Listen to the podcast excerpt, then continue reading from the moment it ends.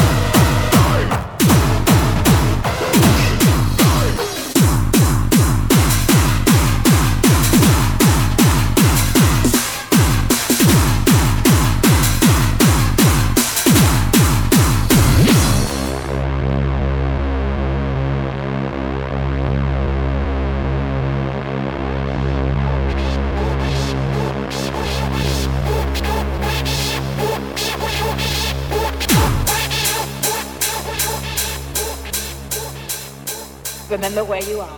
Death is listening. And we'll take the first man that screams. We want Thunderdome!